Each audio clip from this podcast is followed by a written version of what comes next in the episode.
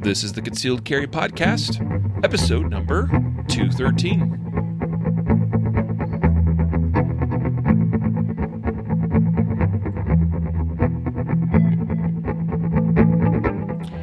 And welcome to the Concealed Carry Podcast, part of the concealedcarry.com network.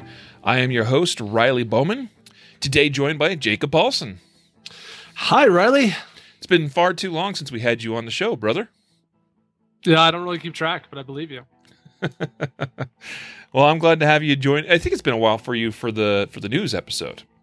That could be. podcast. Yeah, that, that, that, that sounds like it seems like I've done the last couple of them with uh, Matthew. So, anyway, g- guys uh, and gals, welcome to today's episode of the Concealed Carry Podcast. Today is our usual uh, early part of the week news episode. We got tons of crazy stories to cover today. Uh, the headline of today's show is something along the lines of the war over words or the war on words, as the dictionary is literally being changed as far as the definition of assault rifle. You got that right. Merriam Webster's changed the definition in their dictionary of what an assault rifle is. Crazy stuff. Plus, uh, a bunch of other great stories, and especially our our all you know our our very favorite listener favorite uh, justified save stories and analysis as we cover civ- usually civilian instances of use of justified deadly force as they defend their lives, homes, and families. And in just a minute here, we'll play back uh, this week's Law of Self Defense Case of the Week from Andrew Branca. Today's episode, though, is brought to you by Guardian Nation. I'm representing today with my Guardian Nation T-shirt. That that comes in every member's welcome kit. By the way, you, you do need to make sure there's a, a set of instructions to follow so you can contact us or what they, they fill out a form or something to give us their T-shirt size. Yeah, they have to claim. I would say claim or you go. request their welcome kit. It, you know, because because we don't automatically ship them because we don't know what size T-shirt you wear. So as soon as you join Guardian Nation, within about 24 hours, you get an email, and you just click a link, and you go through that, and you put in your shirt size, and off it comes. You don't even have to pay shipping. Yep, yep. So if you haven't gotten your welcome kit, well, you might want to look for that email and uh, send us your t-shirt size. We'll send you one of these really cool, awesome designed Guardian Nation member t-shirts. It's only the members that have these shirts. We don't even sell them. It's not even an option. So uh, yeah, you want to check that out. And if you if you can't find that email and you can't and you haven't been able to claim your welcome kit, uh, let us know. You, in fact, you can send us an email to podcast at concealedcarry.com. We'll take care of you. All righty. Uh, today's other sponsor of the episode is Live Fire Drill Cards. And uh, you want to check those out. Cool stuff from Burnett. Steve, our friend Steve Burnett puts together this great little book and uh, these cards that go inside that book. You can get you can buy the book with a whole bunch of cards, or you can buy them a little at a time. Check it out though. Burnett's live fire drill cards and logbook is now available too. Okay, so I think it's time for the case of the week. So here we go. Thanks, Concealed Carry Podcast, for having me back on for another Law of Self Defense Case of the Week. I'm attorney Andrew Branca for lawofselfdefense.com. This case of the week is provided for educational purposes only. If you are in need of legal advice, you must consult with an attorney in the relevant jurisdiction. This case of the week is Orton v. Commonwealth out of the Kentucky Court of Appeals in a decision handed down March 16, 2018. It involves a homeowner and local businessman who found himself engaged by four armed home invaders. He ends up taking, in purported self defense, actions that kill two of the home invaders and seriously injure the other two. And yet, in the end, it was the homeowner who found himself convicted, sentenced to 15 years in prison, and had his conviction affirmed by the Kentucky Court of Appeals just days ago. So, how did that happen? As always, it comes down to poor decision making by the defendant. Incidentally, I've often said that just about the most legally sound use of force scenario you can find yourself in is when you're dealing with genuine intruders in your home. Indeed, I've gone so far as to say that it's pretty hard to mess that scenario up and end up facing legal liability. But pretty hard doesn't mean impossible, and people insist on finding ways to get themselves jammed up even in that most favorable of self-defense scenarios. Now, as with most any trial, much of the evidence in this case is disputed by the parties and witnesses, but to keep things simple enough for our brief case of the week, we'll just go ahead and assume that the version of events recounted by the defendant, Orton, was 100% true. Those presumed truthful facts are that the defendant, who owned a local laundromat and car wash, was at home. It was after midnight when he heard a knock on his front door. When he asked who was there, he was met with silence. Then he perceived some furtive movement through the glass beside the door. He made another verbal challenge, and that's when his door started being kicked in. He quickly found himself facing four masked home invaders armed with guns and knives and demanding money. One pointed a handgun at the defendant's eye and threatened to kill both him and his children, who at the moment were away at his mother's house, if he did not comply with their demands.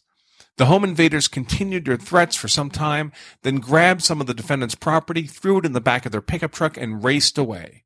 And this, of course, is where things go sideways for the defendant. Did he call the police to report these events, wait for them to arrive, provide a written statement, sign a complaint? No, of course he didn't do any of that. If he had done that, we wouldn't be talking about him.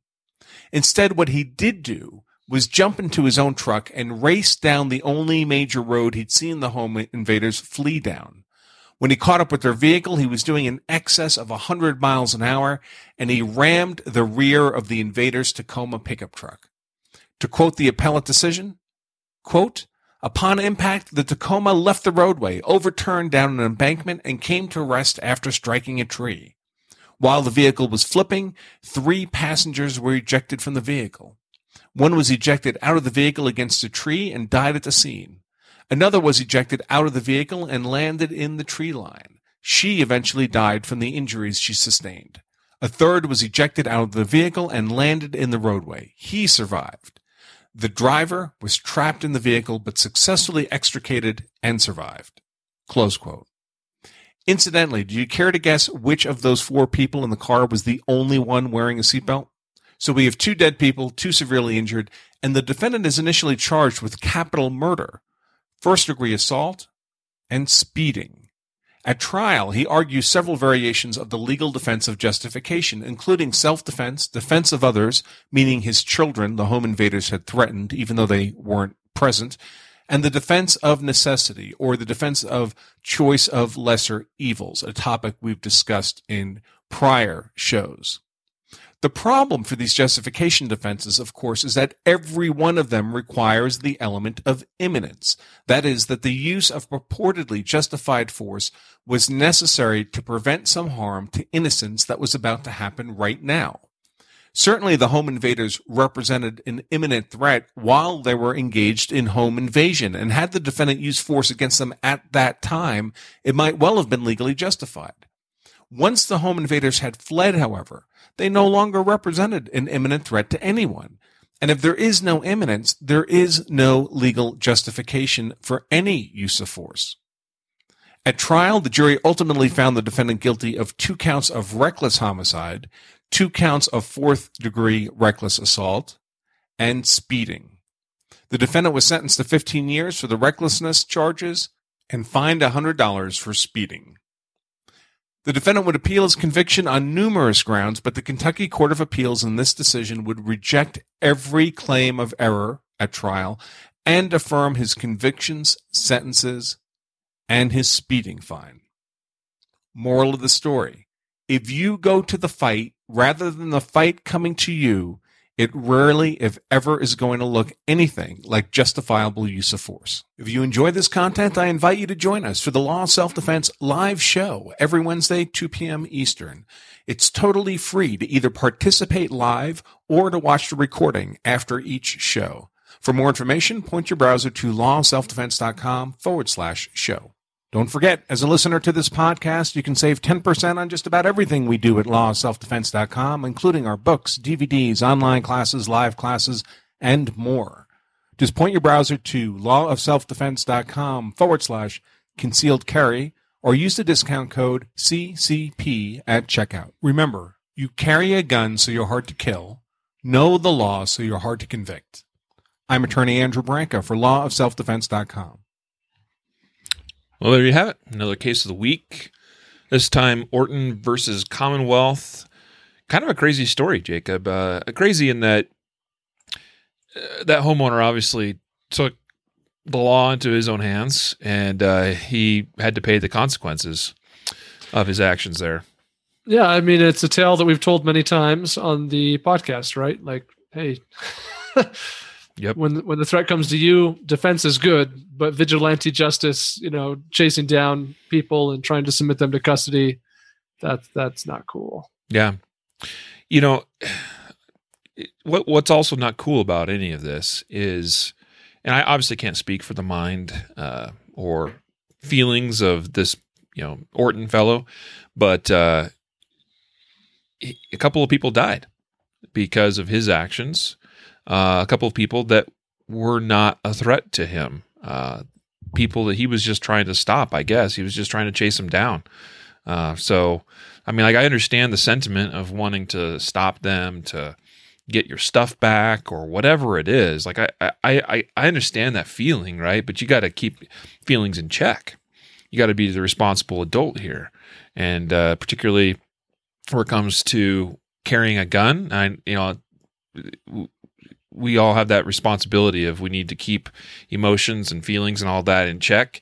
We need to act like professionals. We're going to talk about a couple things today where people don't do that, and uh, to to some degree. And yeah, so anyway, you got to live with that for the rest of your life, knowing that your actions caused the death of somebody, and it's it's a lot easier, I think, to come to a, an understanding, uh, you know, within yourself as to what happened and why you did what you did, and whether you you feel like that you did the right thing or not. It's a lot easier to to arrive, I think, at that conclusion when, well, he was trying to kill me, and so I drew my gun and I fired, but what were those people doing to him at that point? I mean, I don't know. In his brain, like I said, maybe it makes sense in some way, even now, but it certainly doesn't make sense listening to uh, to the just to the story as Andrew described it. All right, first official news story today. We go to thetimes.co.uk. So this is a a, uh UK website. and I've seen this a couple different places this week on social media and wh- whatnot. Uh, London murder rate beats New York as stabbings surge. Yeah. Yeah, this is. So go, go ahead, take it away. Well, I, I was going to say that uh, the the noteworthy thing here is not that the the rate the murder rate in New York has changed much. The noteworthy thing is that the London murder rate has increased so much that it's beating New York. And uh, I, you know, I, I don't really find that interesting that it's beating New York. I just find it interesting that London, independently on its own, its murder rate is is skyrocketing. It's going up, up, up, up, up. And relevant to our conversation, obviously, to, to firearms, this is a place where there are no guns and knives are really at the center of this. And we featured a kind of a mini documentary thing, I don't know, a couple months ago, right, Riley, where we Yep. talked about uh, how knives are the new weapon of choice in London, how people are running around stabbing each other. Yep. So We also covered a story too, uh, talking about even violence with handguns being on the increase, on the rise, uh, which you know this is supposedly a country that we're supposed to model ourselves after in terms of responsible, common sense gun control. A country that completely, basically bans guns for all practical uses, and uh, yet they have increased violent crime going on right now. The, sta- the stabbings, yes, we covered that for sure. You know, so here's the thing, Jacob. My take on this was let's be honest, though, about some of the numbers here.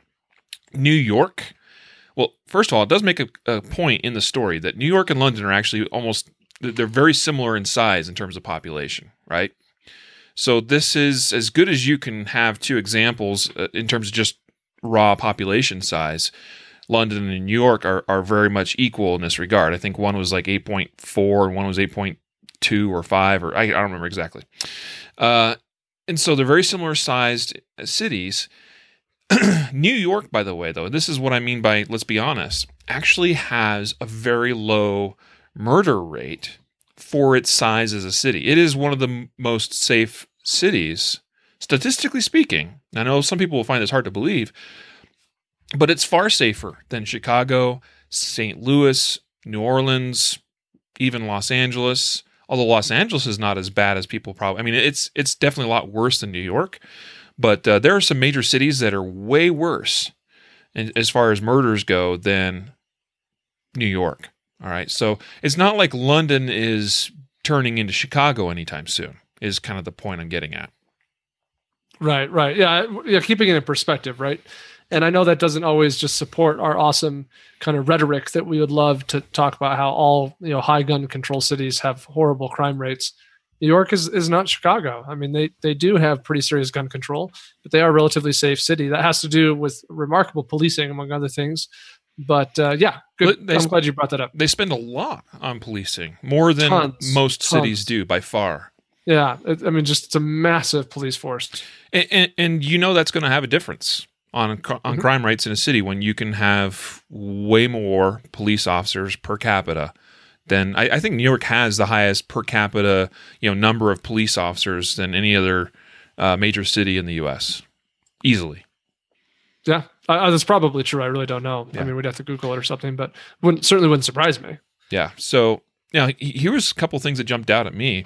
Um, just the caption to the to the lead image on this story says eight Londoners were murdered between March 14th and March 20th alone. That's one week, actually six days. Well, I, mean, I guess if you counted the the whole day uh, from March 14th to the 20th, that's one full week. Eight people in London murdered.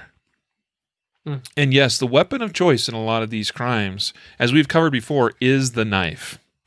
So, although firearms, even though we'd love, they'd love to say that firearms are not a problem there, and they generally aren't, you know, by and large, but it's not like they're completely unattainable. But the average common street criminal and gang member, they're they're rolling around, you know, with uh, knives in hand, and they're stabbing people. Mhm. So you know, I, I've seen some some talk, obviously, from different people. I'm sure you've seen the same. Uh, this is a common thread that we hear from typically the pro gun side of things that it's not a gun problem; it's a cultural problem. And so I, I'd be curious to look at and understand and see like what's what's going on in London that is because this is a fairly recent and sudden spike. Uh, it's been in the last year or two that things. Uh, I mean, there. I think things were kind of on the rise a little bit, but it's almost like something hit some sort of critical mass And in the last year or two. It's really taken off quickly. And I, I, I, don't know. I don't understand the politics or culture or society of London or the UK at all. But I don't know if you have any insights in particular, Jacob. But I just wonder if there's any sort of commonalities or correlations between violent crime here in the U.S., specifically referring to uh, these mass shootings and whatnot, and, and and just wondering, you know, what's what's going on culturally, maybe across the world, that's causing people to to want to kill others. I mean, it's not like it's an it's an age old problem, but it seems like things may may be on the rise to some degree, at least in some parts of the world. Yeah, I don't think I don't. I don't need to comment. I mean, we've talked about before. You know, degraded morals and broken families, and uh, I mean that stuff's at the, at the core of it, like it always is. Sure. Sure. Next story from the Daily Wire. um, this one's titled DNC Vice Chair Suggests It's Time Democrats Push to Repeal the Second Amendment. Should not come as much of a surprise. Last week we talked about and reported on the op ed that um John Paul Stevens, uh, retired Supreme Court Justice, um, he he wrote this op-ed, right? And he said, "Look, it's time to repeal the Second Amendment. Uh, that's that's the way we've got to go to to do what we want to do as it relates to gun control, because and, and I think I made the point that I find it interesting because I feel like he's actually kind of admitting in a way that the Second Amendment actually does protect." You know, gun rights, uh, an individual right to bear arms, because he's basically saying, "Look, we've got to repeal it to be able to, uh, you know, obtain the gun control that we desire." Right. So the Yep, that's exactly what he's saying, right? And, and and we've had several, you know, to your point, this is he's not this is not the first person to make this recommendation. Uh, what you have is a lot of people saying, "Hey, we've been butting our heads against this problem for how many years?" Okay, well, then the only way we can really make any progress is to just get rid of the Second Amendment because it is protecting these rights we're trying to get rid of, right? Uh, uh or at very least, you know, at very least, they must be thinking it it is, you know, close enough to protecting these rights that we can't win the fight without just getting rid of it altogether. Yeah, uh, that I mean, at very least, they have to they have to be thinking that. Yeah, you know, an interesting thing here, Jacob, is that there have been pe- there have always been people that have wanted to repeal the Second Amendment, but what I see is that th- I think they're becoming a lot more bold about making that known. Because at one time, like you would just be sort of ridiculed and, and just sort of ignored, you know, like, oh, that's just a crazy person. Like, repeal the Second Amendment? Like, come on. And even now, you still see a lot of well, primarily de- Democrats that will say, we don't want to take away the Second Amendment. We don't want to, you know, we don't want to change our Constitution. We just want common sense gun laws is the language that's used. We don't want to do anything with the Second Amendment. We just want to have some common sense here, people, right? And but at the same time, I I wonder how many of those actually truly believe that. And number two, I wonder are or or are things sort of sliding further and further to the left on this particular issue? Uh, because that's what I suspect. I'm reminded, by the way, uh, in, people that are following the news, you know, you may be familiar that uh, the TV show Roseanne is back on the air. I know that Jacob, you're probably wondering this has nothing to do with guns, but but it's come back on the air. And I remember way back in the day, Roseanne Barr seemed to be kind of you know more in the norm as far as culture and politics and so forth. She was on I think a Jimmy Kimmel show or something, and she flat out told him to her to to his face because he was like, "How can you still be in support of like how can you be in support of because she supports Trump, okay?" Which is kind of crazy to think actually in a little in in a way. And he he kind of asked her, "Well, how, how does this work?" You know, like, and she said, "It's not that I have changed my politics; it's that all the rest of you have slid." further to the left. You've gone crazy. You've gone off the deep end and I, I mention this as an example because I think this is the way this this thing sort of works. You have these feelings and ideas that are deep rooted that people actually think and feel sometimes. Well, let's repeal the Second Amendment, but they're afraid to say it. And as soon as you have somebody that's brave enough to come out and say it, then everyone's like, "Oh yeah, yeah, yeah, we can get on board with that." Yeah, okay. And now it, the cat's out of the bag. And so you that's why you have here the vice chairwoman of the Democratic National Committee tweeting over the weekend her support of, of repealing the Second Amendment. Keep in mind, this is a representative of the Democratic National Committee, the Democrat Party, uh, that most Democrats would say, we don't want to repeal the Second Amendment. We're all for gun rights, just in a common sense way. We want to have some limited reforms and controls. But here, your representative of your party is saying, let's repeal the Second Amendment. Hmm. What do you think, Jacob? I don't know that I have a lot to add, frankly. Like I agree what you said about you know the left is getting further left. I also think the right is getting further right. But yeah, you know, aside, that's fair to say. That, you know the the point is that this is a polarizing issue, and people are tired. People are worn out. But what's interesting too is we do know, and you and I know from personal experience, interaction with podcast listeners. Um, the one reason, I mean, we we kind of have a, a, a general rule on the podcast to not refer to things necessarily as far as Democrats and Republicans, although it's difficult to do when we're talking about news and you got very obvious Democrats saying certain things. But um but but but we recognize that we have listeners the podcast that are Democrats but are very much pro gun. We've got people of all stripes and, and backgrounds and colors and so forth. And uh so yeah, I mean but these emails that I have in hand represent a, a, wide array of thought and background and opinions on the issue.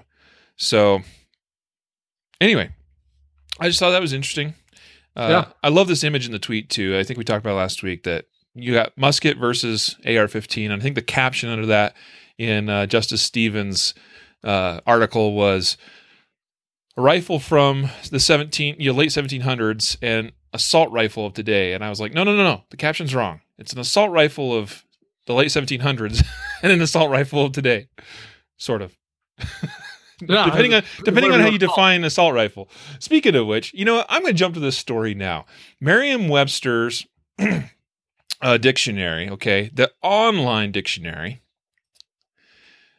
says this is the title. This is on the Federalist.com. Merriam Webster Online Dictionary changes definition of assault rifle after Parkland shooting. Now, do we know whether for, or not for sure this has to do with Parkland shooting, or maybe it's just the debate that's raging on after the shooting? Uh, it doesn't really matter. But what we do know is that the entry for assault rifle was updated on March 31st. That's what, three, four days ago? And it now reads as follows It's a noun, which is f- funny to me, right? Because assault is not even a noun, but I guess it is describing a noun. All right. Any of various intermediate range magazine fed military rifles, such as the AK 47. Interesting that they do actually mention the AK 47 specifically, um, but not the AR, that can be set for automatic or semi automatic fire. Also, a rifle, and this is the part that apparently was added, a rifle that resembles a military assault rifle but is designed to allow only semi automatic fire. what do you make of this? Well, I think their original definition was also questionable. Before this most recent change, it previously read any of various automatic or semi automatic rifles with large capacity magazines designed for military use. Yeah. So here, here's the deal I, I actually am not as upset about this because I think that gun owners, we have been really on top of the words, right? The words matter. You know, don't call it a silencer, don't call it an assault rifle, blah, blah, blah, blah, blah. You know what? Ter- definitions of things do change. Like I think we have to just acknowledge that in in world in the society we do change definitions of things based on how they're being used. And I don't think we can debate away the idea that that it is normal terminology now. It is normal today to refer to semi-automatic rifles like the, A- the AK-47 and the AR-15 as assault rifles. So I'm almost kind of wondering if I should back off my high horse if that's not an assault rifle and say, fine, like I get it. Society today now calls this an assault rifle. Um, and and maybe I need to just say, okay, like if that's how we're going to define it now, that's fine. But that doesn't change any of these other things related to the debate just because you call it that. Now, now on the on the other hand, my head says, Jacob, don't don't cave on this because assault rifle sounds scarier. Um, if we allow these people to call these guns that we own assault rifles, then the public at large is going to freak out even more than they would otherwise. They're going to want to ban these things. And so I'm kind of split on this, honestly, because I, I just, you know, from a very practical standpoint, I'm open to the reality that definitions of terms do change over time based on the way those terms are used by the general public, right? Here's what's interesting to me, though. Um, by, by basically acknowledging what you just said, it, to me, it, it's it's almost like conceding that we've lost, uh, you know, that this part of the debate. In that, because I I do think that words do matter. Now, how much do they matter? I don't know, but I do think that they matter. Frankly, I think we lost this part of this debate way back in the 90s. And by the way, things were different then. Even pro gunners, supporters of the Second Amendment, had a different view on AR 15s than we do now. Uh, do, do we realize that? Do, have we forgotten that? Back in the early, you know, in the in the 80s and the early 90s, even pro gun people were not as fond of the AR-15 like we are today. But from the passage of the assault weapons ban in 1994 to now, I mean, that, we basically lost that that battle then. But what what I what, what my concern is though, Jacob, is that the anti-gunners are very good at using language against us. Oh, sure, and, common and, sense, and, and yes, and using that to to win people to their side of things. Mm-hmm. And so that's yep. that's where it's like words do matter. I get that. No, I and I, I like that's why I'm kind of split on it because if I mean if we're talking about the battle at hand, then it's like this is bullcrap, right? Yeah. But but just from a very practical standpoint, I do have to acknowledge that like okay, a definition of a word is based on how that word is used yep. by the populace yep. at large, and that's why dictionaries change. So, I mean, anyone, any of you listeners who are upset with me right now, you're like, Jacob, no, that's not an assault rifle. It's like, well, that, that's how you define it, and that's how all of us used to define assault rifle, right? We used to all, desi- you know, define assault rifle by something that had automatic or select fire. And that's how we use that term. And that was the definition forever and for, for long right? And, and today if that's still the definition that any of us want to use that's fine. But to some degree we also got to say okay the populace at large now thinks of assault rifle as something else. Now that doesn't mean we should stop clarifying and helping them understand the differences between an ar-15 and an m4 or an m16 or whatever. But I, I, I also some practical part of my brain is like okay, I get it. Like the definition is whatever the general populace is saying. And it's sad that we've lost that battle, that the, the, general populace now uses this term to refer to these guns. That that's a problem and we need to do something about it.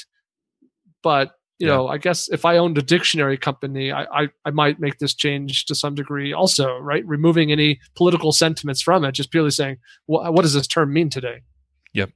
So, okay, I'll bring on the hate mail, but I guess yeah uh, you know, hasn't changed well, my views. Just clarifying some practicality there. Well, and, and, that's something I've been clear on the record for some time now. That uh, I, I do think that it's important for us to, especially on the pro gun side, to use appropriate and accurate terminology. I, I do think that's a fair thing to say to suggest that we do our best to use accurate terminology.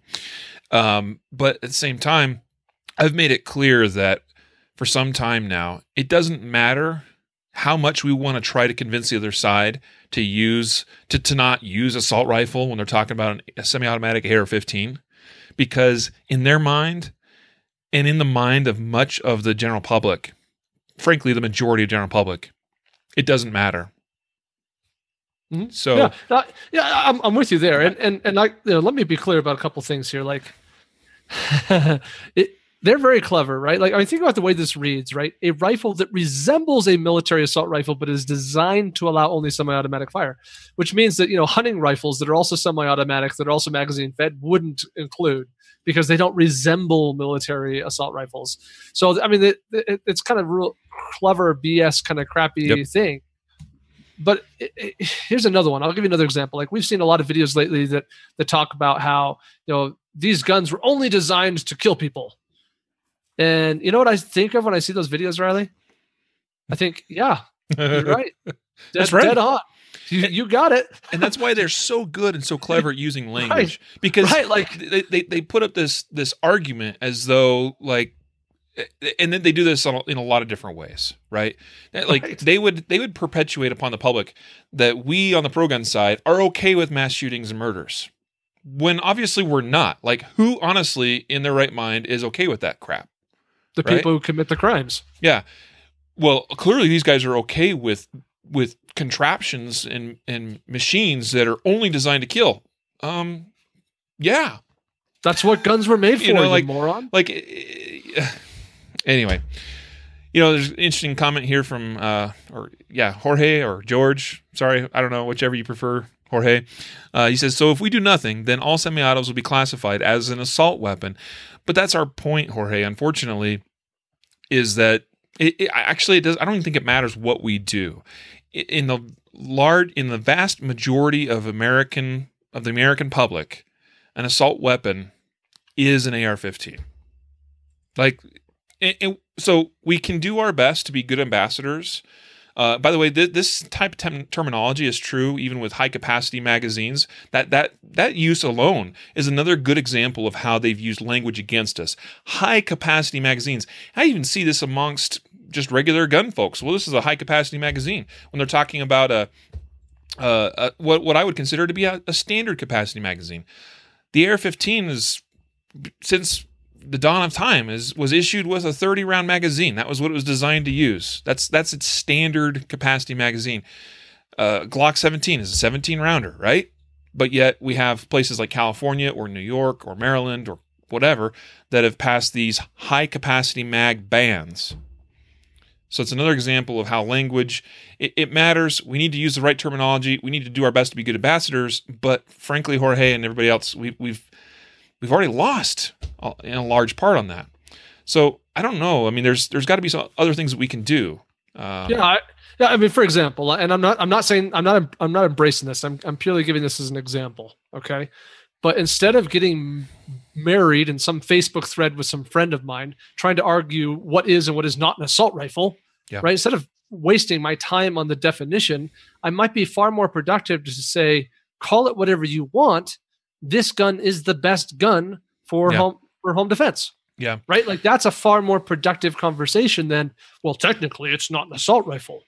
Um, because I, I, you know, I, I probably can't change what they believe the definition of that term to be. Here's another thing too. Statistics, frankly, facts and statistics don't really matter either. I mean, they do matter, and they matter to a lot of us, especially when it supports our side of things, which they often do, frankly. Um, but look at what the other side is doing. Most of it's an emotional debate. We cannot win that debate against them just with facts and statistics. I think we need to appeal to the public in an emotional at an at an emotional level as well. Yeah, fair. And frankly, by sharing our justified save stories, I to me that's a little bit of a way to and maybe there's a better way we could do it or a way we could do it more effectively. I don't know. But you know, I see some of these videos and things. Now I know some on the other side would, would call it propaganda, blah blah blah, you know, whatever. But like I, I've seen some of these videos from USCCA, right? Jacob, uh, advertisements on YouTube and whatnot. And like, man, those are great videos, you know, sharing these real life stories of people that had to use a gun to defend themselves. And it's like, whew, wow, like, you know, the weight of it, you like you, you feel it. The emotions are there. Holy crap, that was scary. We're gonna share some stories today that are freaking scary. And and mm-hmm. I know that they like I said, the anti-gunners would say, well, they're just trying to scare you. It's all fear mongering. Well, look look at what you guys are doing, right? It's it's an emotional argument. I don't think we win solely on emotion, but I think you can you you can open people's eyes with by by appealing to their emotions, and then you show them the facts, and that's I think when you start to win people over to your side. Anyway, so Riley, uh, Jorge says, Riley, you need a new hat. Sig is in the rearview mirror. Get a CZ or FNH hat. Well, if CZ or FNH gave me a hat, well, maybe I'd wear it. I. That's right, right. I have a collection of hats, hats, to sink a battleship. and I just, uh, you know, Yeah. I, I grab a different one almost every day and throw it on, and this it just happened to be this one today. So there you go. Yeah. And they're not in the rearview mirror, in my opinion, by the way. Oh, okay. All right. Moving on. Next up. High school senior suspended after posting picture of airsoft gun on social media. Oh, this is wild stuff. Why don't you take it away? Okay, so basically what we have here, we have a high school senior who gets a new uh, airsoft gun as a gift. I, I- birthday, maybe might have been his birth. Yeah, his birthday, correct. Yeah, and so he takes a picture of it and he posts the picture on uh, Snapchat. Now, apparently, somebody didn't like that. I'm guessing it's a fellow student because who else would follow this guy on Snapchat? Probably not his teachers. So, probably a fellow student sees this picture and freaks out and uh, alerts somebody. Maybe they tell their parents, and then the parents alert somebody, but somebody gets alerted. And so the student is called into the office at school, and the, the there's officers there, law enforcement officers. They have the kid put out his hands, they pat him down to make sure he's not armed, and uh, and then they suspend him. But it, it, it goes far beyond that. It gets really serious here. okay, now the first thing you might be thinking is, hey, what what the crap? Like, you know, this is an airsoft gun. How how would you know? don't forget that the vast majority of people are not that educated. You and I could probably look at the picture, and the link is in the show notes. You can go look at it, and we would probably look at this picture and say, "That's not a real gun, right? That's an airsoft gun." And, and to that, you know, you're a credit to your your profession, right, for being able to recognize the difference. But uh, I don't particularly fault some random, you know, school administrator or even an officer for not being able to tell the difference in a picture. What happens next is what I really fault them for. So let me let me tell you what I think might have happened. Right, I'm gonna I'm gonna start. I'm gonna diverge from the news story here, Riley, and I'm gonna tell you what I think should have happened. Okay, so a student or a parent or somebody says, "Hey, check out this picture that the student just posted. I'm scared. This is dangerous." Okay, got it. I'm the, uh, let's say I'm the school administrator. I, call in my officer, my school resource officer, or an officer. I have them come in like, "Hey, this is you know the student posted this. We don't know what the circumstances are. We're going to bring in the student. We're going to ask them questions." So we bring the student in. We say, "Hey, uh, we saw you know this picture. Uh, you know, can you can you explain? You know, are you do you shoot these guns? You know, what is this? And this is like, oh no, that's a that's an airsoft gun. I got for my birthday. It's not real. It's an airsoft gun. And I'd be like, oh, okay, so that's just an airsoft gun. Uh-huh, uh-huh, okay, great. Well, if you don't mind, we're gonna call your mom, and we're just gonna check with her real quick, let her know that we just wanted to confirm, see if she, you know, she can collaborate that, and, and et cetera. So call the call the parents, like, hey, you know, it's not a big deal. Sorry to sorry to bother you, But uh, this is what happened. This picture was posted. A, a- another student and or parent was upset. We just wanted to kind of check on this and make sure everything's okay. Are you, you know, is this is this this just an airsoft gun? Is that what you understand? Oh yeah, yeah. No, we bought him that for his birthday. It's an airsoft gun. It's a hobby of his, etc. Oh, okay, great. Well, we appreciate your you know appreciate your time so much. Have a nice day. You know, kid, go back to class. Get out of here. Peace out. That to me makes a ton of sense, right? Like that that would have been fantastic, but that's not what happened. no, it's not. You know, what happened obviously is that they they flipped out, right? The school administrators flipped out. Uh, they they get they became concerned that they had a problem with some student that this student maybe somehow posed a threat. And actually, remember this started from another student that said they felt threatened or uncomfortable with this photo that they saw on this other student's uh, uh, Zach, I guess is his name, uh, on his uh, social media feed. And so what happened was the school right here, they searched my son at school. Okay. They didn't call me. They didn't tell me what was going on. They did not call me until he's already been arrested, searched, brought to the office, harassed. Then they called me because I had to meet them at my home to have five officers come into my home and search my house. Yeah, you heard that right. Five officers bring the kid to his house and then search the home. Holy crap. Yeah. Yep. I I I don't even know where to I mean, we we've seen similar stories though like this, Jacob. I mean, this is becoming the norm, right? That uh, you have school administrators and teachers that are un- uneducated frankly i mean they're they might be very well educated in certain aspects or you know math science english whatever um, teaching sure but where it comes to guns they just know that's a scary object and certainly no child should have any guns or access to guns or have any even interest in guns yeah i mean to, to, me, this has lawsuit written all over it, right? To search my house, you have to have probable cause that a crime is being committed or that there's intent for a crime to be committed, or you need a warrant. Yep. Now, I highly doubt a judge issued a warrant. That seems extraordinarily unlikely, but and, maybe I'm wrong. And that we was a comment here from Tristan. Warrant? Yeah. Yeah. And then, hmm. and then Jorge or whatever happened to probable cause. So, so if, if you showed up on my doorstep with my kid and said, we're going to search the home, I've been like, um, I have a constitutional right to protect me from un- unlawful searches and seizures. Like, where's yep. your warrant? Yep. And if they and they said we don't need one, we have probable. I've been like, great. I'm gonna need all your badge numbers. I'm calling my attorney. Yep. I, I would have been all over that. That's just that that's that's that reeks of of incompetence and illegal illegal activity. Yep. You know, th- this is in the same category of stories uh, as I think it was last week or maybe it was two weeks ago now, where we reported that student that was suspended for days because he posted on social media that uh, uh, you know photos or videos or whatever of him with his family on their off time, right away from school, as a family with adult supervision, enjoying you know shooting guns and stuff. Um, yeah, I it, it's crazy. I don't know what else more we can say about this. Uh, we're going to move on, but know that this stuff is happening. It's not cool. It shouldn't be happening. But this is part of this attack on the Second Amendment. Um, and it's not always a deliberate and coordinated attack. Sometimes it's just ignorance. That's what I see here, Jacob, is a lot of ignorance that causes people to react the way they did. Riley, you want to hear about ignorance? Sure. I just got an email. Why you and I have been talking from Amazon.com. Amazon.com has just removed the Glock E Trainer product from Amazon. Yeah. So the Glock E Trainer is a product that uh, we are the we have the distribution rights for all of North America, mm-hmm. and uh, we sell on our store. Go check it out, GlockETrainer.com. because Yep. apparently we're going to Yep. be losing sales from Amazon. yeah, yeah, right, whatever. So, so here's here's what Amazon says: this product has been identified as a firearm trigger, trigger assembly, trigger connector, or trigger activator, and then it goes on to say that their policy prohibits all these things. I I should probably call up Amazon, and let them know that this this product actually prevents a trigger from being from being able to be pulled. It, it's it's closer to a safety device than a trigger activator.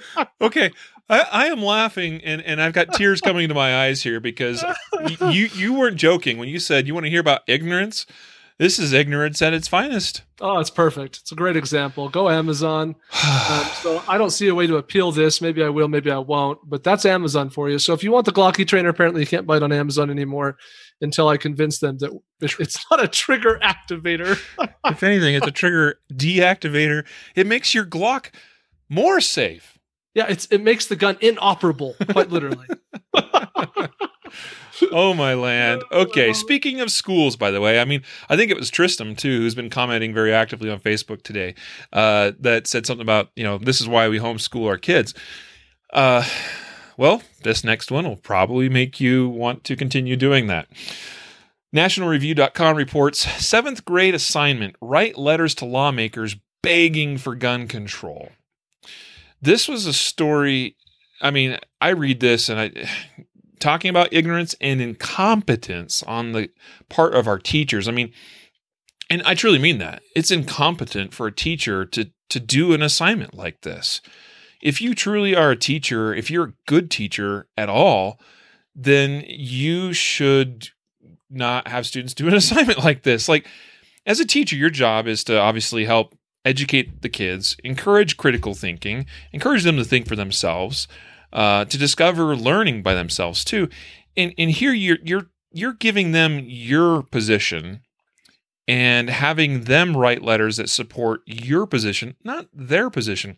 According to the story here, students at Hampton Middle School in Hampton, Georgia were given a homework assignment that required them to write a letter asking lawmakers for stricter gun control laws.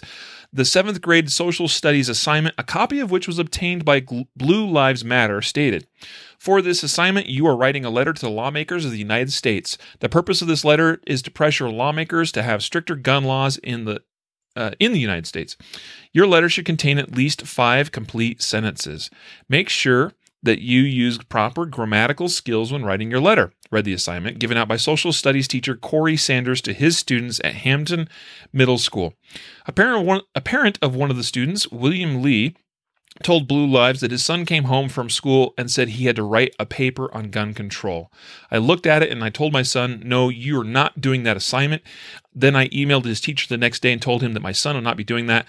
The apparently the teacher did agree to exempt Lee's son from the assignment without penalty, but according to Mr. Lee, there were other parents in the class who had issues also with the homework assignment, which I would believe that for sure, but they did not find out about it until after their children had already turned it in. It's not clear whether the teacher intended to actually mail the letters, but the truth is it doesn't really matter.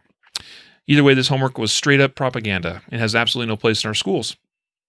That's a true statement. So, what are your thoughts on this? I know we have some passionate listeners that are going to be pretty upset hearing Yeah. that this kind of thing. I mean, but are, are, are, are we surprised at all? I mean, I'm not. Yeah, I don't know. I mean, I, I I'm pretty upset. At the same token, like I get that you know we're supposed to our kids are supposed to learn how to write uh, compelling and persuasive letters and you know papers and stuff and and so a, a, a, a a teacher has to come up with some sort of example right uh, persuade someone to do something right but but forcing them to specifically write about you know lawmakers t- uh, passing gun control laws seems like an agenda. And, and and you know, to your point, we don't know if that he was going to mail these or not. Maybe he would have gathered them up, graded them, passed them back out, and said, you know, thank you for your assignment. Here's your grade. Maybe he would have gathered them and shipped them off too. we really don't know. Yeah. But Yeah. it's not like they were given a choice. Like you need to write a persuasive letter, you know, in favor of or against gun control. That might have been interesting, right? Allow someone Yeah. to argue their own point of view. That might have been a great Yeah. critical thinking kind of exercise. But the but the but it was a very specific assignment. That that's what crosses the line. You, it could have even been an assignment where it was like, write a letter about a law that you would like to have implemented or changed in America.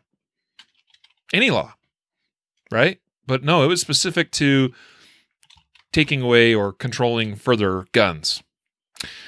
Crazy stuff. All right, I, I'm sure that teacher's catching some heat. I'll bet he. I'll bet you he is catching even more heat, especially now this is hitting the national, you know, news circuits. Final story before our justified saves segment. Out of Texas, KXXV.com reporting Open Carry Texas. Yes, that's an organization, OT or OCT, Open Carry Texas founder arrested for assaulting a police officer during a pro gun demonstration. I think the title is almost enough, Jacob. this is not good. This is not helpful you have the founder and president of Open Carry Texas was arrested Tuesday near San Antonio for assaulting an officer and resisting arrest. By the way, this is not the first time this guy's been arrested. Uh, for similar antics. Said actually at the bottom here that he was previously arrested for interfering with police duties. That happened back in 2013. Uh, he, I, I don't know. The thing is, is we don't really see from this story why like what what the issue was or how it got started. But apparently, police officers were they showed up to the the site of this demonstration. Something happened. He is being charged with assault on a peace officer, interference with deputies, obstructing passageway, and resisting arrest. Yeah. Apparently, he he streamed his arrest live on Facebook, which was later posted to YouTube as well. Like I said, you know, it, it doesn't even matter why or what he did or didn't do the the bigger issue is the fact that I it sounds to me that he is a poor advocate for the Second Amendment. I'm sorry to say that because I respect somebody that that organizes a group, an organization to fight for Second Amendment rights. I respect that a lot, but when you act like an idiot, I mean that that's what it appears to me here. I can see some things just being misunderstood or misinterpreted and somebody is mistakenly arrested that shouldn't have been, you know what? You can fight that and have your day in court, uh, maybe even a lawsuit. But it sounds to me like he was told to not do something or to stop doing something and and refused to do so. Uh, he violated the law uh, based on the list of charges here, and there were several he was yeah, probably given he, opportunities to stop and, and did not do so. And, and, he'll he'll get due process, right? Like he'll he can go to court. He can explain yeah. what happened. He'll have witnesses. He'll have his video stream that he streamed on, right? He'll he'll have an opportunity to defend himself, and that's an important thing to remember. That you know that this this is not done. You know, he's just because someone is arrested and charged does not mean they're convicted he will have his opportunity in court to show his side of the story, and, and maybe it'll turn out that he was fully justified, and uh, you know all is well. Or or it might turn out to to the point, you know, based on the officers uh, that arrested him, that he in fact did break laws and is guilty. Yep. So my big my big point here is just that for a long time we've made it very clear on the podcast where it comes to gun rights and the Second Amendment, we need to be responsible. It's a great right and privilege that we have. And I do, in fact, believe it's a natural right. It's not even, it's not like the government gives us these rights, right? I don't believe that at all. I think this is natural stuff here. Natural, these are natural rights. The right to self-defense is is the is the base right. And in order for that to be a right, citizens need to have the ability to actually defend themselves effectively. And hence, you have the Second Amendment that I think supports that natural born right of self defense. It's a great privilege and responsibility. And if we don't act like it, then it doesn't help our case. So don't be like this guy. All right. Now okay. time for our justified saves segment. First story. And I thought this website was interesting, Jacob. I, it appears to be some sort of USA Today syndicated website, but it's titled commercialappeal.com. I, have never been to this site before. Yeah, but part has, of the USA Today network. Yeah, exactly, because it's got their formatting and everything. Yeah. I'm not sure what com- commercialappeal.com is, but whatever. On their site, they have a pretty interesting news story. Uber Eats driver, that's the service where you can call and place an order with I don't know, let's say McDonald's, because I know McDonald's is doing this now, even too. Uh, and you can have, you know, McDonald's doesn't offer delivering, uh, but uh, you can call Uber Eats and they will deliver your food to you. So, an Uber Eats driver shoots man during attempted robbery at an IHOP, Memphis police say. Memphis Crime Stoppers, oh, excuse me, a man is in critical st- condition after police said he was shot by an Uber Eats driver during an attempted robbery outside the IHOP. Police responded to a robbery call at 12, 1241 a.m. Uh, in the parking lot of the restaurant. When they arrived, they found a man on the gr- ground with gunshot wounds. According to the story here, an Uber Eats driver told police he arrived at the restaurant around 12:30 a.m. to pick up a food delivery. He said as he got in his car, a man approached, pointed a gun at him, and demanded his car keys and money, according to a police incident report. The driver said he reached in the console of his 2016 Hyundai, retrieved his 40 caliber gun and fired twice. The men who attempted to rob the driver returned fire, police said. One man shot during the gunfire exchange was taken to the regional medical center. Police said two other men with him ran from the scene. Now get this. And this is buried buried deep in the story because I got to this point and I was like, "Whoa." The driver and his wife, who was in the passenger seat during the shooting, were not injured. The woman told police she ducked down when the gunfire started. Whoa. Yeah. so a lot of a lot of things we can learn from this one. And again, you know, we we're, we're being armchair quarterbacks. We don't know all the details. We don't know to what degree the real threat was to the uh, the driver, to the gun owner. We don't know exactly what was said or what he might have interpreted as as being a threat. But there are still, just based on reading it, there are some good lessons we can learn here. And and I think that you know you you pointing out that his wife is in the is in the, the passenger seat is a very important thought here because it does change the perceived threat right? If it's just me, then only I am being threatened, if at all. But if it's me and my wife, then I, there's two of us that are being threatened, and and one who's sitting in a box that, that has diff, is going to have a difficult time escaping or avoiding gunfire. So you know, I, I may or may not change how I interpret the situation based on having that passenger in the car. Um, but you know, just from reading the news story, Riley, for me, I I don't know that I necessarily see what the threat was that justified reaching in the console and grabbing a gun and shooting. Right? Hey, give us the money. Uh, hold on, grab gun, shoot at him. I mean, and, and again, you know, being the armchair quarterback and not knowing all the little things and knowing that's a dynamic environment, it wouldn't be the first time someone's robbed a food delivery person and shot them for good measure. But uh, I think that's worth considering. You know, we do know that the robber, and, and the funny thing about how news media works and writes stories is we in the beginning of the story it gives us the impression that a man because that's what it says a man approached approached. And then later it talks about the men opened fire back. Uh, there was apparently three of them um, they had i mean it says a man approached him and pointed a gun at him and demanded the, the vehicle and money. I would say that because I, I would say you could probably argue. I mean, I mean, I think there was a deadly threat there. Obviously, the dude had a gun. Now, the I think what you're asking, Jacob, is is it fair to at least consider that would the easy way out of the situation be just to hand over the car and the and the money and and say, okay, here you go, see you later. That that is a fair question to ask. Yeah, we It's- don't know. It's right? something that should be considered. I think in any robbery, that okay, there's there's a couple ways out of this situation. I could just give them what they want, or I could try to fight them over it. And you, there's no guarantee. Frankly, there's no guarantee how either of those options is going to play out. Now, one thing that is unique to the situation is that this man's wife, his loved one, was in the vehicle, and that might. That, I would say that comes into play here as far it as does come into play. if I hand this guy my keys and he hops in the car and now he takes my wife with him, like, I mean, hopefully she would have the opportunity to get out, but there's no guarantee of that either. So there's there's just a lot of things at play here. Now, one one thing I would say tactically speaking that is interesting about this story. Now, clearly we know this guy wasn't carrying the gun on his person because it said he reached into the vehicle to retrieve his 40 caliber gun to then turn around and fire. Now, normally I would say, why aren't you carrying that gun on you on, on your person, bro? like that's that's the preferred way to do this. However, it may have played out in his favor in this regard, as far as having to reach into the gun, because just imagine this playing out, Jacob. Dude is saying, "Hey man, hand me your keys and money and see you later. And you're like, okay, yeah, hang on a second. You reach into the vehicle and it's like, oh, hey, he's getting me something good, you know?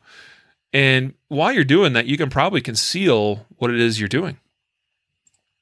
Looking for some sort of diversion, distraction, or hiding what your response is going to be is that's something we see play out in a lot of deadly force encounters.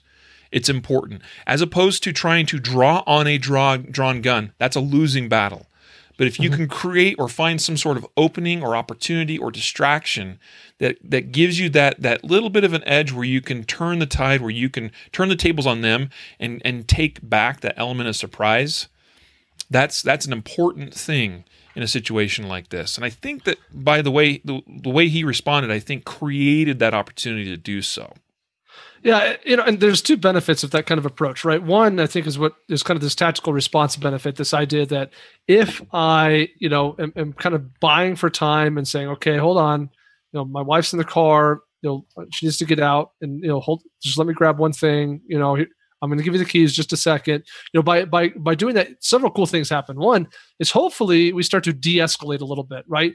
The the the the BG starts to get the sense that oh, okay, he's going to yeah. comply, right? So my exactly. guard starts to drop a little bit. I get a little bit less agitated. I'm a little bit less trigger finger itchy, right? All those things are, are good. It also allows me to to that time is going to do two other things. It's going to a find out what that person's real intentions are through the course of that i might start to get the sense that no they really are just going to take the car and go or i might start to get sense like no this is this is more than this. They're not just after some cash in the car they they know this this this is this doesn't feel right. Something else is off here. How am i going to get my wife out of this car? They're not giving me the opportunity. And, and so I, I, start to just just more inputs into the brain allow the brain to make better decisions right? More more mm-hmm. educated decisions. More and, time. Yeah, and that time allows me, to your point, to kind of have a better tactical response. I'm not drawing a gun on a draw gun. I'm, I'm you know creating a little space, a little opportunity, a little distraction, whatever might be necessary to give me that little bit of you know chance to have a better outcome. So all all those things play in when we just you know calmly try and create a little bit of time, a little bit of space, and and give ourselves better outcome potential. Yeah, these are split second decisions that have to be made in every one of these justified save stories that we've shared in the podcast split second decisions have to be made. An analysis has to be performed. You got to look at the situation eh, situation and go okay which how am i going to play this out? Because there are situations where immediate response immediate and aggressive and intense response is critical. But i would say in many situations you want to be very cautious you want to be very analytical you want to be looking at every avenue of, of possibility as far as whether it's escape or what types of tactics you might use to respond and just understand that in many situations having you know intentionally creating some sort of pause uh, or or looking for an opportunity taking a little bit of time as has been described here i think is really wise and usually is and, and quite often frankly is, is a good course of action because you can find that one little opening that is that that that that is your chance especially when someone has already got the drop on you Next story from WSMV.com. This is out of Nashville, Tennessee. And this is a crazy story. I, I don't know that I'm going to read the whole thing like I did this, this last one. We're going to try to summarize this as best we can. Hermitage or Hermitage homeowner shot, killed burglary suspect. Okay, in Nashville, Tennessee, it says an accused burglar is dead after a homeowner fought back against two intruders in Hermitage on Wednesday night. So here's basically what, what goes down. 43 year old Brent Bishop, he just gets home from, I'm guessing work, I don't know, just says he was returning home. He found two men inside of his home. The men apparently had already broken in through a back door. They had fought with the man's wife. Okay, so the, the, the homeowner's wife is already in the home. These guys break in through a back door and they hit her on the head with a hammer. She somehow manages to escape runs over to a neighbor's house to, uh, you know, call for help. Okay.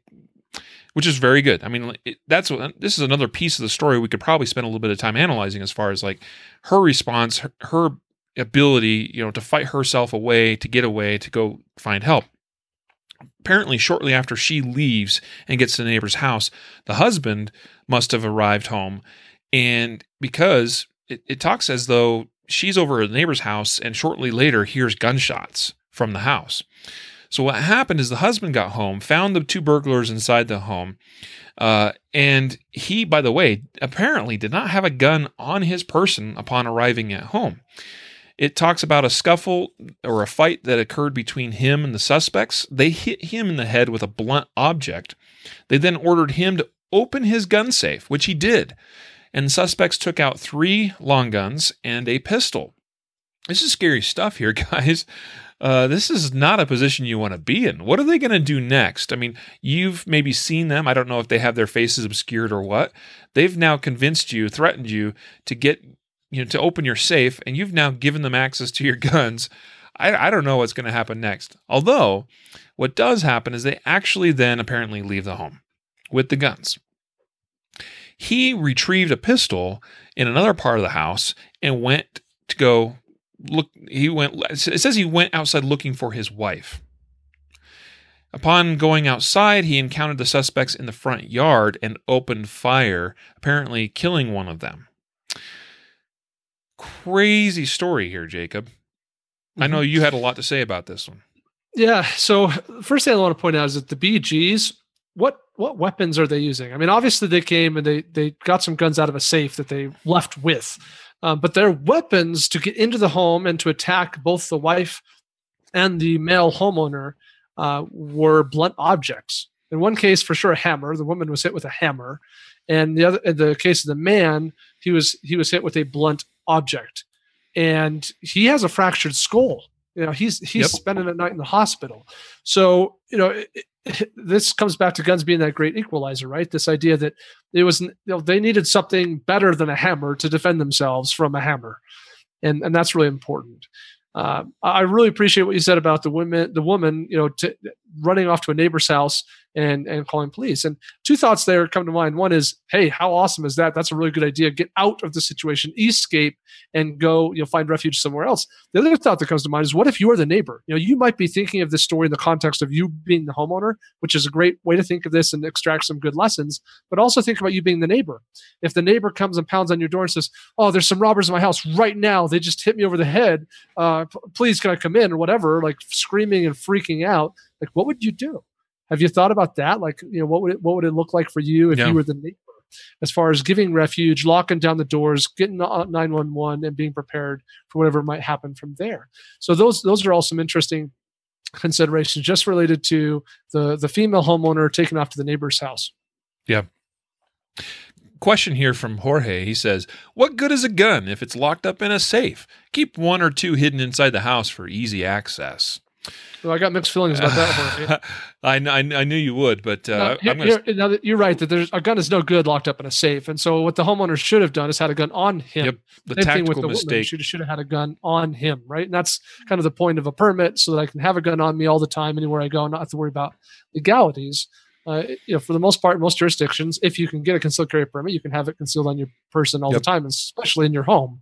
So I think that's that's the main takeaway there. Now, as far as like hiding a few around the house, I don't know that I, I think it's a bad idea as long as they're also secured and locked up. And we could get into a whole other long conversation about whether or not guns should be locked up in safes. And we have a, a podcast episode where we kind of talk about that. I, yeah. I, I don't know, 30, 40 episodes ago.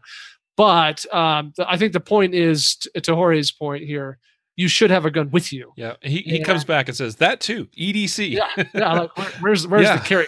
Right, is the main takeaway that you have to go run somewhere else in the house and retrieve it out of some other safe. Yep. Thank goodness this homeowner did have another gun that was elsewhere in the house that he was able to go access. For sure, that's great. Yep. Uh, but it just you know where's the gun that should have been on you?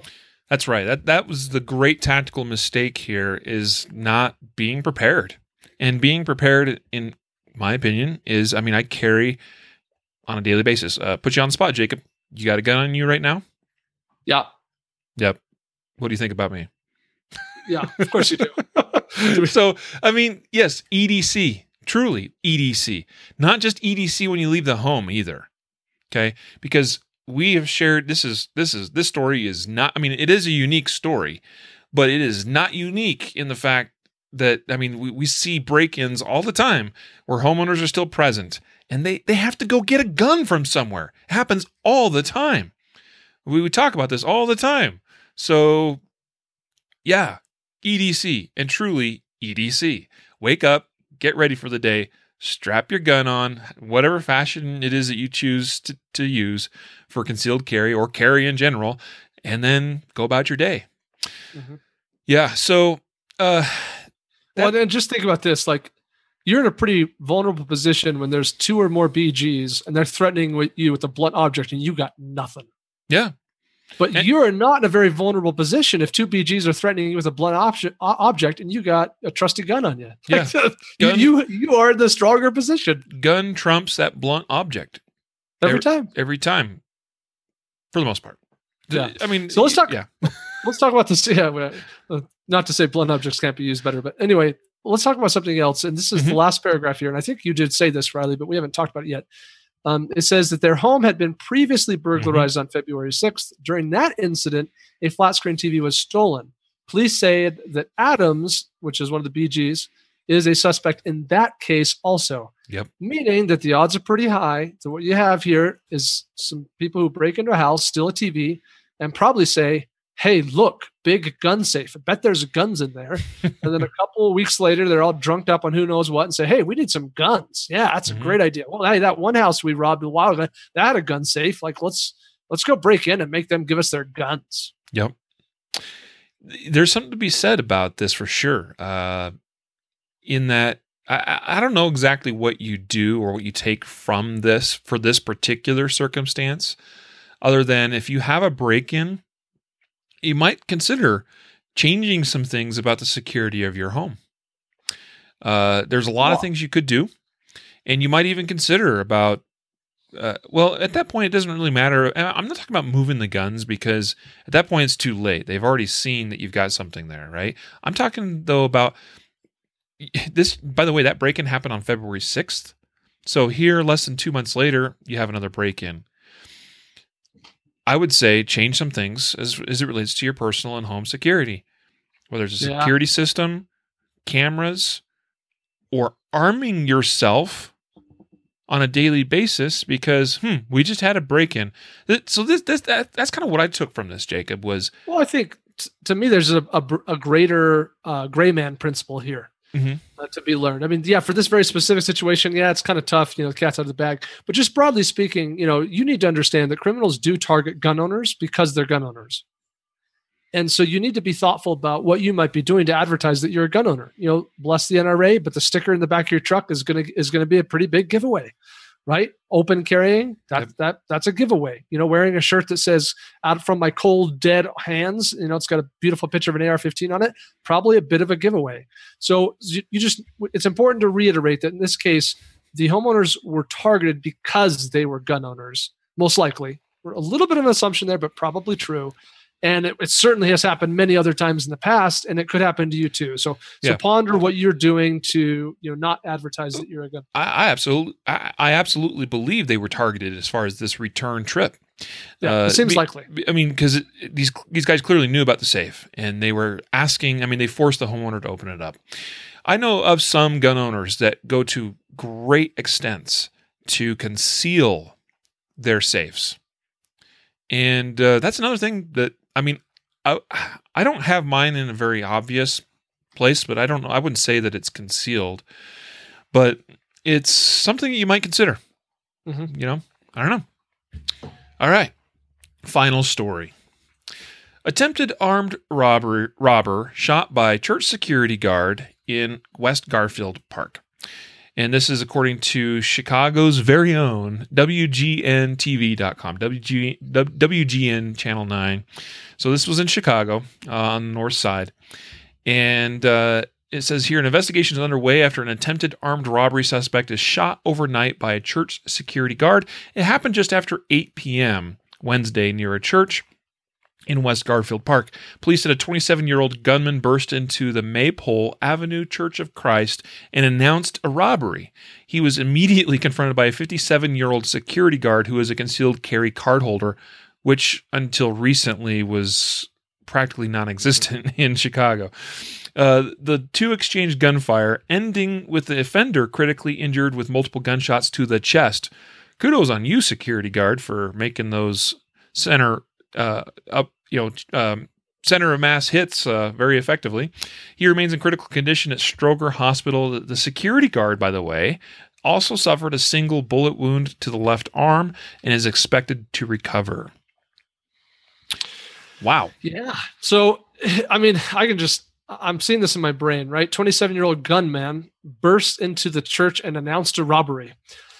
You know, if, if you're the if you're the dude sitting in the congregation who's armed, like, do you think it crossed your mind that someone might come into the church to rob people, or do you think more likely, based on all the news stories you see and read and hear about, do you think this person's going to start shooting people?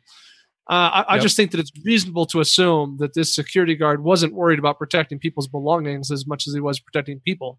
Totally. And because of the nature of our of our society and the environment, what happens, that would be very easy to argue in, in, in a court of law.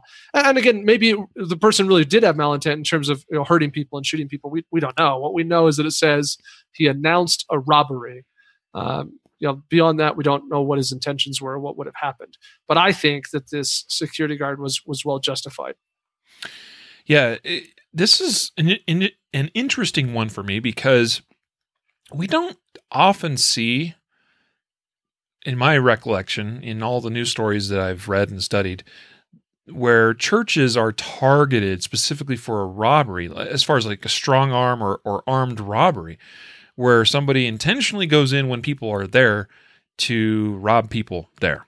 Usually, yeah. it, you know, it's it's a break-in of the church in the early morning hours to steal stuff from the church, but generally people are not involved. So this is kind of a unique story in that regard. Most of the church incidents that I'm familiar with in recent history involve people getting shot. So kind of like you, that that's a I mean, I, as to how this guy announced it was a robbery or whatever, I, I don't know what that means. We can't trust these journalists and how they write these stories, as we've made a, a point of many times before. But this is uh, another great example of the need to be prepared in all places and at all times and uh, I'm glad. I'm, I'm, and frankly, I'm thankful to this church. By the way, they clearly were proactive as far as having a security guard. It said he was. I mean, he was a church security guard, and uh, I appreciate. It sounds like he was operating covertly uh, because they referred to him carrying concealed. So, I, and I do think that's the. I think that's a good way to go for for most churches uh, to have a security team in place. Now, whether you are your church will arm or not arm the security guards, that that's obviously up to the church. And I have my own personal opinions about uh, what I would do if it were me. But um, and I do with security in my own church. But uh, I think you know this church was obviously doing the right thing and, and was being very proactive as far as uh, protecting its members. Uh, that that is the critical thing here is that the members were protected by the security guard, and he was able and ready and willing and trained apparently at least reasonably well. Uh, it seems to me like he executed what he needed to do, and even though he was wounded himself, so good good on him. Good on this church. Another example of why we do what we do and share what we share here on the Concealed Carry podcast. Mm-hmm. I sorry, I thought you'd have more more insight there, Jacob. No, I think I'm going to leave it at that. Well, well said. Well, in that case, I guess we will uh, begin wrapping it up here. We appreciate all those of you that have uh, been supportive of the podcast, that have joined with us today. Those of you viewing live on Facebook, uh, appreciate all the comments and questions and interaction. Uh, you're always welcome to join us on Facebook in future episodes. Uh, don't know exactly what the next uh, few weeks will hold. I, I think we'll probably miss a few of our live Facebook streams of the podcast. Just I'm, I'm giving you all a heads up number one, we are going to be making a trip to uh, Louisville, Kentucky, and hope that you will come and see us there. We'll have a broadcast booth there, and also Jacob and I are presenting in the seminars uh, various topics. And I, I, if you are able to join with us in Louisville and be be part of the USCCA Expo, hope that you would do that. Come check it out. Great show, great people, great topics will be discussed, and then we'll be providing uh, basically I would say 24 hour coverage. I mean, it's as long as the show is open, we'll be providing live video coverage of the show and interviewing top individuals. We got a great list of people. Um, and Tim Schmidt will be he's, he's on our interview list. Rob Pincus is on our interview list. Joe Khalil. Um, there's a bunch. Okay. Yeah. It's So- amazing people. Mike yeah. Hughes, Gabby Franco, Mhm. uh, Chris Cerino. Yeah, I, guys, if you if you can make it to Kentucky, you want to be there in person. It's going to be awesome. You're going to get a lot of cool stuff. We're giving away cool stuff, but it, the experience there is designed for for anyone who's listening to this podcast. So if you can make it, uh, you know, go be there. If you can't make it, still put it on your calendar, April 13th, 14th, and 15th, because as Riley said, we're going to be broadcasting live video all three of those days, interviewing amazing people. Uh, I, I know people who have charged money, including us for that matter, to be able to listen to interviews with these caliber of, of people. It's going to be live from the show in our broadcast booth. Me and Riley interview, interviewing these people, completely available in a free live broadcast. So even if you can't make it to Kentucky, make sure you kind of block that out on your schedule a little bit so you can participate in that live broadcast and, and participate in those interviews. Yep. The other big thing coming up, assuming it uh, occurs at the uh, correct time in my world, is that uh, my wife and I are expecting a baby boy to be delivered any day now. And so, once again, just giving you a heads up that uh, schedule might be, we'll, we'll see how it goes. So, chances are we'll have a few more episodes that'll be pre recorded and then released as podcast episodes. And we may miss a few Facebook Lives, but we appreciate those of you that have participated with us. We once again appreciate your support of our episode sponsors. Today being sponsored by Guardian Nation. Go check out guardiannation.com. And also uh, the uh, live fire drill cards from Burnett. And uh, you can see the, a link in the show notes of today's episode. In fact, I think we have a short link on that, Jacob. I, th- I think concealedcarry.com forward slash LFDC, I think works. Testing. I'll let you test that, but uh, I know I just said that already on the air, but I'm pretty sure that w- that works. Yeah, So- that'll do it. Yep. So go check out concealedcarry.com forward slash LFDC uh, to check out live fire drill cards, what it has to offer you. If you take your training seriously, like I do and like Jacob does, you're going to want it to have live fire drill cards in your hands. They're they're a great training aid. Uh, I, I have a variety of aids and tools I use in my own personal training, and that's just just one amongst the many, but it's a really good quality one. So with that, it is time to let you all go and bid you all adieu. Jacob, appreciate your uh, being on the episode today with me. Yeah, thanks for having me. Yeah, and so with that, we remind you to train right, train right, train often, and train hard. Whoa, I just said that wrong. Train right, train often, and train safe so you can fight hard, fight fast, and fight true. Take care, everyone. Have a good one.